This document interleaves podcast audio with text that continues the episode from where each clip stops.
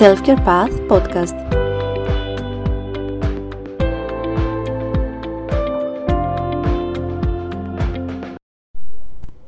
Γεια σας και καλώς ήρθατε σε ένα ακόμα επεισόδιο αυτού εδώ του podcast, το πρώτο για τη νέα σεζόν. Ελπίζω να είστε όλοι και όλες καλά, να σας φροντίζετε, να περάσετε ένα όμορφο, ξεκούραστο, διασκεδαστικό και ξένιαστο καλοκαίρι. Όπως και να έχει όμως, ό,τι και να κάνατε, εύχομαι να το ευχαριστηθήκατε. Τις προάλλες στο Instagram σας ρώτησα με τι θέματα θα θέλατε να ασχοληθούμε αυτή τη σεζόν και οι ιδέες σας ήταν πολλές και πολύ ενδιαφέρουσες, οπότε σίγουρα θα γίνουν και ξεχωριστά επεισόδια. Για τώρα ωστόσο βρήκα πιο ταιριαστό και διάλεξα να ξεκινήσω μιλώντας για το φθινόπωρο, παρακινούμενη και από μία ερώτηση σχετικά με το πώς το φθινόπωρο επιδρά στην αλλαγή της διάθεσής μας. Για το φθινόπωρο λοιπόν, την εποχή αυτή των αλλαγών, των ξεκινημάτων, των μεταβάσεων με κάποιον τρόπο, που συχνά συνοδεύεται από αλλαγή της διάθεσης, μελαγχολία, φόβο, άγχος, αλλά πολλές φορές και ανυπομονησία. Το φθινόπωρο, με πρώτο μήνα του το Σεπτέμβρη, σηματοδοτεί το πέρασμα από το καλοκαίρι στο χειμώνα και έτσι έχει αρκετά μέσα του το στοιχείο της μετάβασης και της αλλαγής.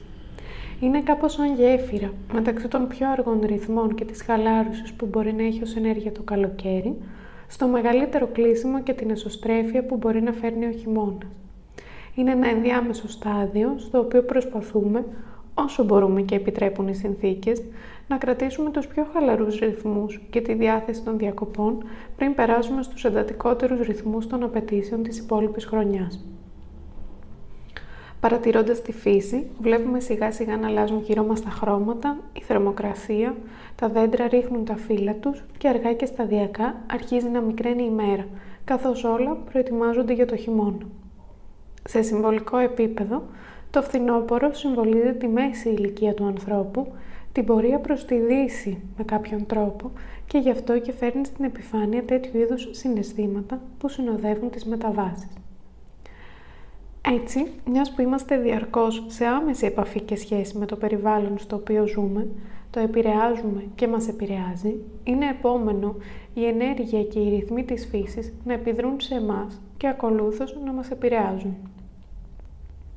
Όπως έχω πει και άλλες φορές, αυτό που συμβαίνει έξω πυροδοτεί αυτό που συμβαίνει μέσα μας και φέρνει στην επιφάνεια διάφορες διαδικασίες και συναισθήματα.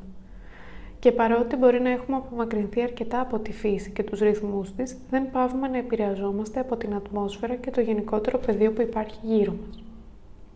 Ακόμα, ειδικά ο Σεπτέμβρης λειτουργεί και ως δεύτερη ή για αρκετούς από εμάς πρώτη πρωτοχρονιά, επομένως έρχεται και με αρκετές προσδοκίες και απαιτήσεις. Ήδη από το καλοκαίρι μπορεί να αναβάλουμε κάποια πράγματα για Σεπτέμβρη, οπότε σε ό,τι έχει να κάνει με την οργάνωση της χρονιάς φέρνει συνήθως και ένα βάρος.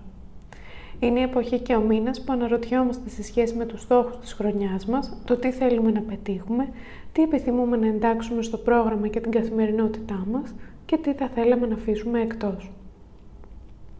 Όλη αυτή η διαδικασία μπορεί να είναι μεν βοηθητική αν λειτουργεί με μια διάθεση επιθυμίας και αυτοπροσδιορισμού, Πολύ συχνά όμως καταλήγει να μας πιέζει, να γίνεται αυτός σκοπός και να οδηγεί στην αυτοκριτική και την απογοήτευση. Κάτι σαν τα New Year's Resolutions που ενώ μπορεί να ξεκινούν με διάθεση όρεξης και εξερεύνησης, καταλήγουν συχνά να φέρουν απογοήτευση και ματέωση και αυτό γιατί βάζουμε τον πύχη πολύ ψηλά, ξεχνώντας πως οι στόχοι για να επιτευχθούν χρειάζονται μικρά και σταδιακά βήματα και δεν φτάνουμε κατευθείαν στο αποτέλεσμα. Φυσικά στο σημείο αυτό να πω ότι όλα τα παραπάνω μπορεί να μην ισχύουν και να μην συμπεριλαμβάνουν όλους τους ανθρώπους και είναι πολύ εντάξει και όμορφο η εμπειρία του καθενός και της κάθε μιας από εμάς να είναι διαφορετική. Σίγουρα επίσης οι μεταβάσεις και οι αλλαγές όσο άχαρες και δύσκολες κι αν είναι έχουν και μια φρεσκάδα, μια χαρά, μια αίσθηση καινούριου. Και είναι ωραίο να μπορούμε να το διατηρούμε αυτό και να το φέρνουμε στην καθημερινότητά μας στο βαθμό που μπορούμε κάθε φορά. Εδώ κάπου θα ήθελα να σταθώ και να μιλήσω λίγο και για μία ακόμα διάσταση που με κάποιον τρόπο επιδρά στη διάθεσή μας και μπορεί να τίνουμε να ξεχνάμε ή να υποτιμούμε τη σημασία της. Όπως είπα και πριν, ζούμε σε σχέση και επαφή με το περιβάλλον μας.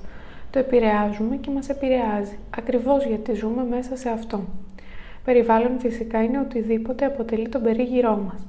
Το φυσικό και το ανθρώπινο, μέσα και μαζί με το οποίο ζούμε και βιώνουμε τις εμπειρίες μας. Και είναι αυτό που επηρεάζει τον τρόπο με τον οποίο βλέπουμε τα πράγματα. Έτσι, αυτή τη στιγμή, στο ευρύτερό μας περιβάλλον, στο κοινό μας πεδίο, όπως τα λέγαμε, κυριαρχεί πολλή αστάθεια, αβεβαιότητα και φόβος.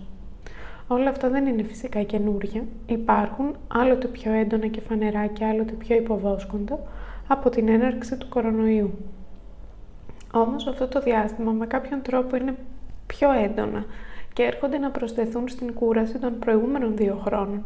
Άρα μπορεί όντως να κλονίζουν κάπως την αίσθηση του εδάφους και της σταθερότητάς μας και να φέρνουν στην επιφάνεια σε πρακτικό αλλά και σε συμβολικό και ψυχολογικό επίπεδο έναν φόβο επιβίωσης.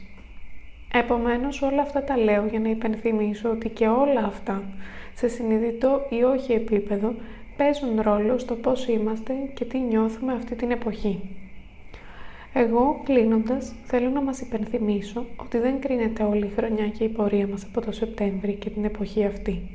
Ο ρυθμός του καθενός και της καθεμιάς από εμάς είναι φυσικά και μοναδικά μοναδικός και διαφορετικός και η πορεία μας ποτέ δεν είναι γραμμική. Επομένως, χρειάζεται να θυμόμαστε να μαλακώνουμε λίγο τις απαιτήσεις και τις προσδοκίες μας και όσο και όποτε μπορούμε να συντονιζόμαστε με και να επιστρέφουμε στους ρυθμούς της φύσης. Σας προτείνω να φροντίσετε και πιο συνειδητά να βρίσκεστε έστω και για λίγο στην καθημερινότητά σας σε επαφή με τη φύση, να σας φορτίζετε και να σας συναντάτε εκεί. Και κάπως έτσι φτάσαμε και στο τέλος αυτού του επεισοδίου. Σας ευχαριστώ πολύ που ήσασταν εδώ και όσους φτάσατε μέχρι εδώ. Μέχρι την επόμενη φορά να είστε καλά και να σας φροντίζετε. Καλή συνέχεια!